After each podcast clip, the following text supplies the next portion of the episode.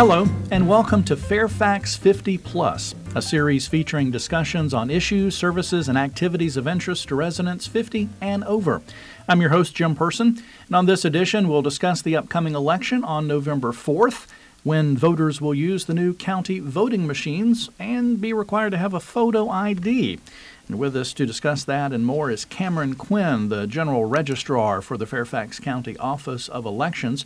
She's a former Virginia Secretary of the State Board of Elections, and while there, her agency received the Grace Hopper Award for its online voter services, some of which were first in the nation.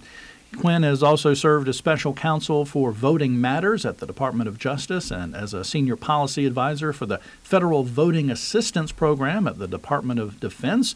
Worked on inter- international election projects in countries like uh, Peru, Armenia, Azerbaijan, I'm glad I can pronounce that, Mexico, Puerto Rico, uh, an adjunct law professor at George Mason University, earned degree at the University of Florida, both a law degree and master's degree.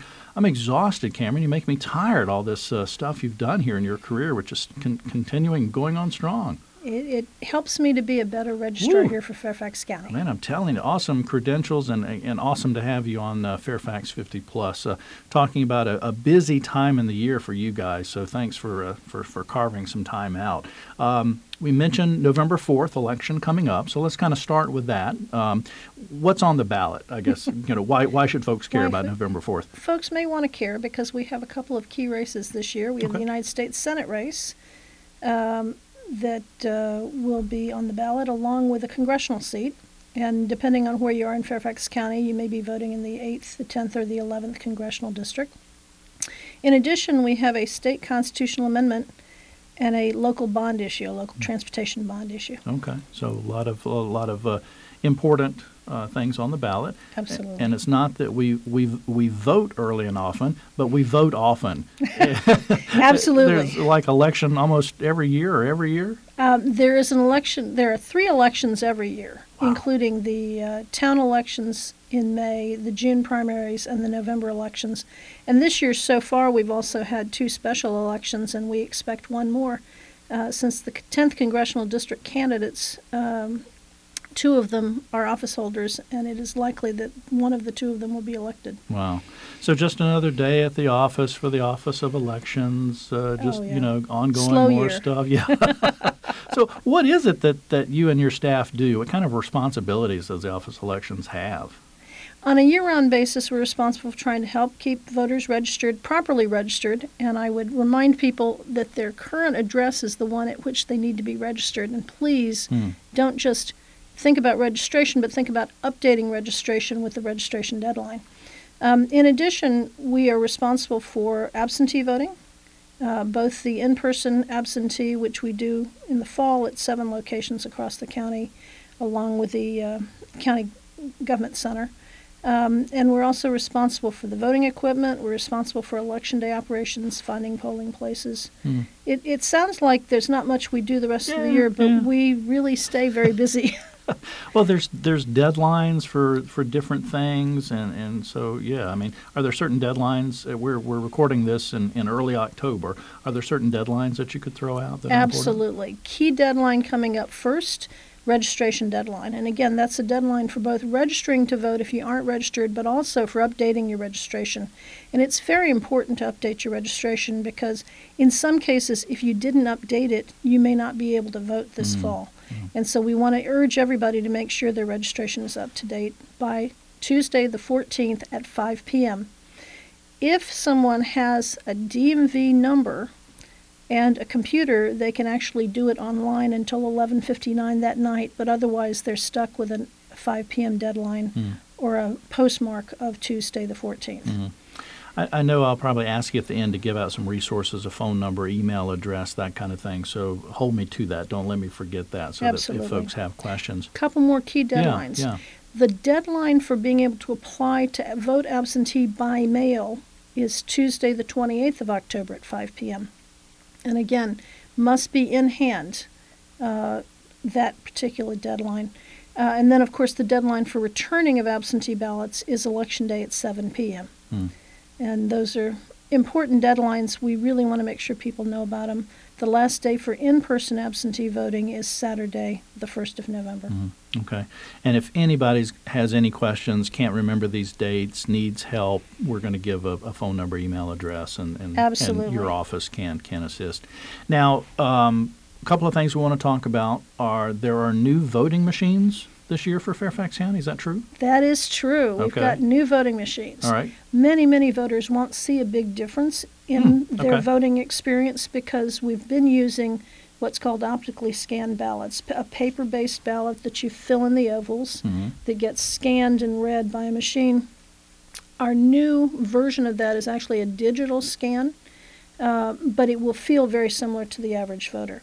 The difference in the new voting technology really is for the um, the option for people that may need assistance, uh, people who are blind, people who have some vision problems, um, people who may need an audio ballot or a Zoom feature, um, and our ADA equipment has changed from what was considered to be a touch screen direct record electronic machine that captured the vote but didn't create paper to something called a ballot marking device.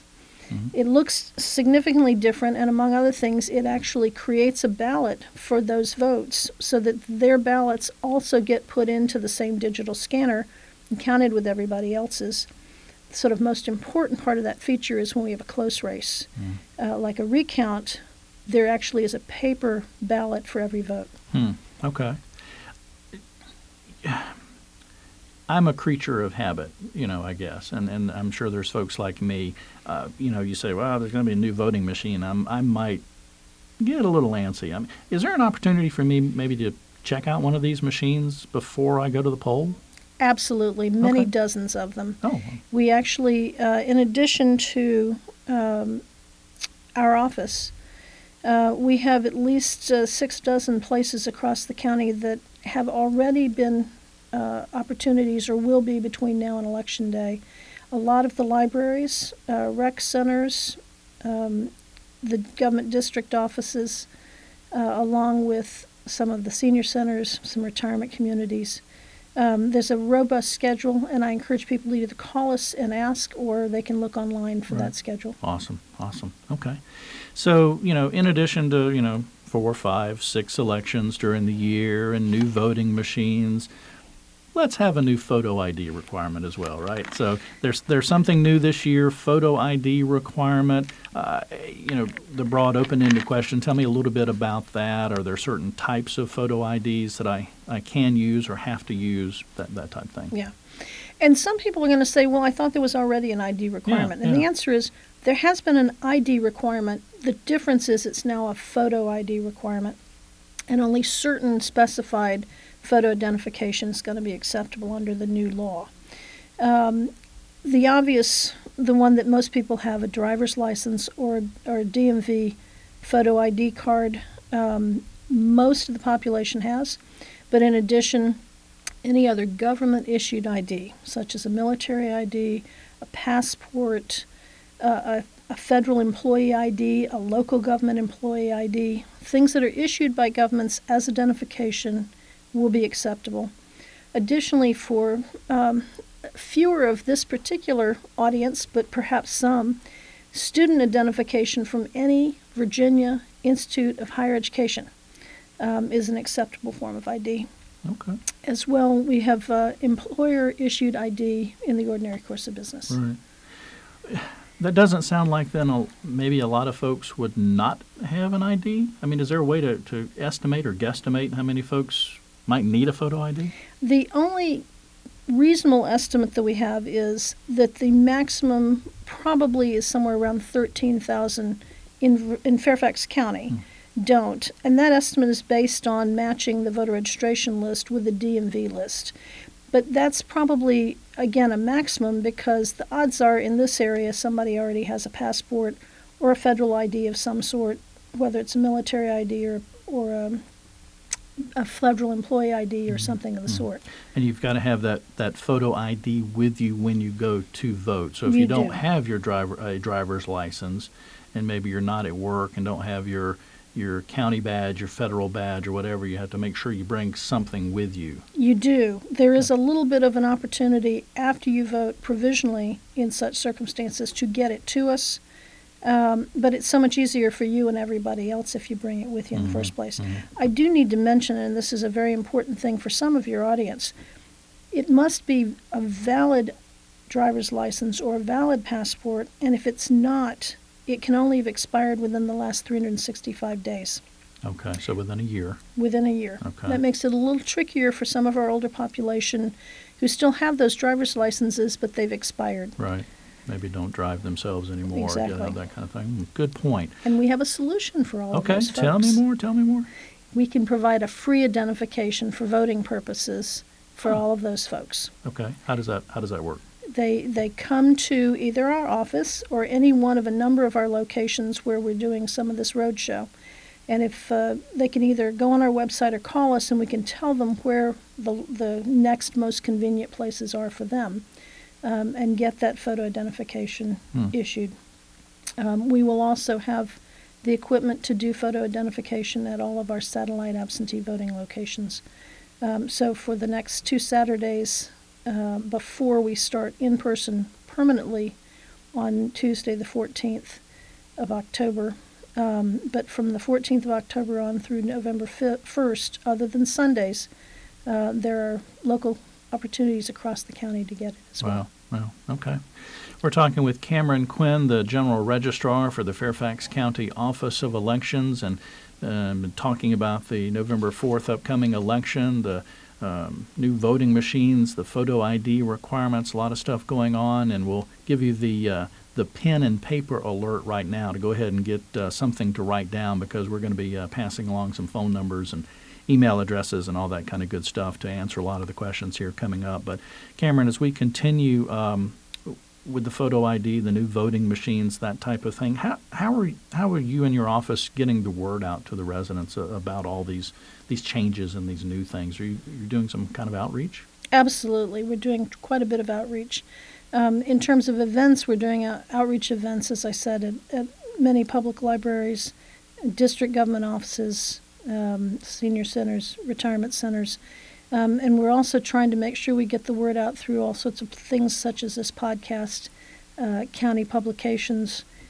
We actually had a story in the Washington Post about photo ID the other day that we hope help get the word out. Mm-hmm. Radio stations. We've been Mm. doing a tremendous amount of outreach, and we're hoping that it will get to all the people that need to hear it. Right. We would certainly encourage people who know about this to make sure their friends and family know. I was going to say neighbors talking to neighbors, spreading the word in the community at homeowners meetings, that kind of thing. Just you know, hey, did you hear about the photo ID requirement? You know, that exactly. kind of thing. And as you know, the county has a lot of social media outlets now and is very good at trying to get this information out, Mhm. and we continue to try and push that out as people are paying attention. Okay. Now, I understand you can vote with an absentee ballot if you're either ill or disabled and you can't get out to vote, or if you're a caregiver of somebody who's ill. Is that is that correct? the, anyone who is able to vote absentee by mail, and there's a very long list of acceptable reasons that do Mhm. include being temporary or permanently disabled, and caregivers uh, for people who are disabled are eligible to vote absentee by mail. And if you're voting absentee by mail, you do not need that photo ID. So I would certainly say to anybody who's got a bedridden mother, don't cart her out to go get that photo ID because she doesn't need to have it in order to vote. Right. And we want to make sure that we don't uh, disrupt people more than they Sure. have to as well. Okay. Now, um, what about uh, at the polling places themselves? Accommodations uh, for voters uh, with with a disability of some type. What what about accommodations at polling Absolutely. places? Well, Okay. as we mentioned, we do have the uh, the new voting machine Mhm. uh, for people that may, for example, be blind and want to use the audio feature, or who may want to use the Zoom feature. Um, in addition, for voters who are disabled and unable to get inside the polling place on election day, but want to participate on election day, we have curbside voting. This is a fairly um, narrow uh, opportunity, but for people who are over the age of 65, who are disabled um, it is an opportunity that is available to them. Mm-hmm. And if people have questions about it, like everything else, they can look at the website, or we encourage them to call us and, Sure. and discuss it with us. Okay. Well, I think that's a, a perfect opportunity to, uh, you know, sound the pen and paper alert again, or or tablet, or however you write down uh, important information to get ready for s- some phone numbers and email addresses, websites, and that kind of thing. Because we've we've talked uh, uh, about a lot. We've talked about the election, the the photo ID, new voting machines, uh, all different kind of things like that. So folks may have additional questions. Hopefully, they have additional questions, and you have uh, resources to provide. So, can you uh, give us the, the phone numbers, email addresses, websites, etc.? I'm going to give people just another minute to do that, and I'm going to make one plea Mhm. um, to our over 50 crowd. If folks have the time and are looking for some way to give back to the community, we very much still need election officers. Always, for November elections, we're looking for election officers who would serve, hopefully, for the full day or at least for a half a day. We, we don't have anything more than a split shift, but if people can serve for the whole day, they would be showing up at 5 a.m. and leaving after the polls close and the shutdown is finished at that particular polling place, usually around 8 o'clock or so. Um, and we do training ahead of time so that people feel like they know what they're doing, get a chance to touch that new equipment, and make sure they're confident about how they're helping. Um, And, but I would actually get paid too. and actually get paid too. They don't have to get paid; they can be a volunteer. Right. But if they would like it, we pay $175 for the day, which is not bad money Right, actually. right. So. Okay, good deal. Um, in terms of key dates and uh, and key phone numbers, uh, number one again, October 14th is the deadline for voter registration. October 28th is the deadline to apply by mail for an absentee ballot. Um, and November 4th at 7 o'clock, when the polls close, is the deadline for getting us any return ballots. Um, phone number is 703 222 0776. Again, 703 222 0776. Then the website is www.fairfaxcounty.gov slash elections. And everything people need to find should be there. right. And if it's not, they can call us. One of the nice things about our phone number now is in addition to getting live people during the time the office is open, we have a 24 7 interactive voice response system. And you can actually confirm your voter registration and address and your polling place through that interactive response system. So you can call us on Sunday at 2 a.m. Right. and uh, and actually sort of double check That's that. nice. I don't have to try to squeeze it into my work schedule to, to give you a call. I can do that Exactly. anytime convenient to me. However, if you really want to talk to somebody live, you can get to them from that system as well. Awesome. So, Okay. Uh, 30 seconds. Final thoughts. Anything you want to make sure our, our, our 50 plus listeners are aware of or uh, take action on for this voting season? Uh, the important thing is to make sure you're registered at the right address before the 14th of October, and uh, make sure you have a clue uh, before Election Day how you're going to vote, so that when you show up on Election Day, you can do it quickly. Uh, make sure you bring some form of identification with a photo, um, and if you don't have it, to, to try and come get it ahead of time. Um, but if all else fails, show up and vote a provisional ballot, and we'll give you the the uh, directions for how to make it count. Awesome info. That is unfortunately all the time we've got for this edition of Fairfax 50 Plus. But uh, want to thank you for listening, and also also th- thanks to our guest Cameron Quinn, the General Registrar for Fairfax County's Office of Elections, with uh, good information. Cameron, thanks again. Thank you. To find out more about voting in Fairfax County and the Office of Elections, again, you can go online to fairfaxcounty.gov/elections or call 703-222-0776, TTY 711, Monday through Friday. And for information on county services and recreation for older adults, go to fairfaxcounty.gov/olderadults. Telephone number there is 703-324-7948. Again, the TTY is 711. Thanks for listening to Fairfax 50 Plus, produced twice monthly by the Fairfax County, Virginia government.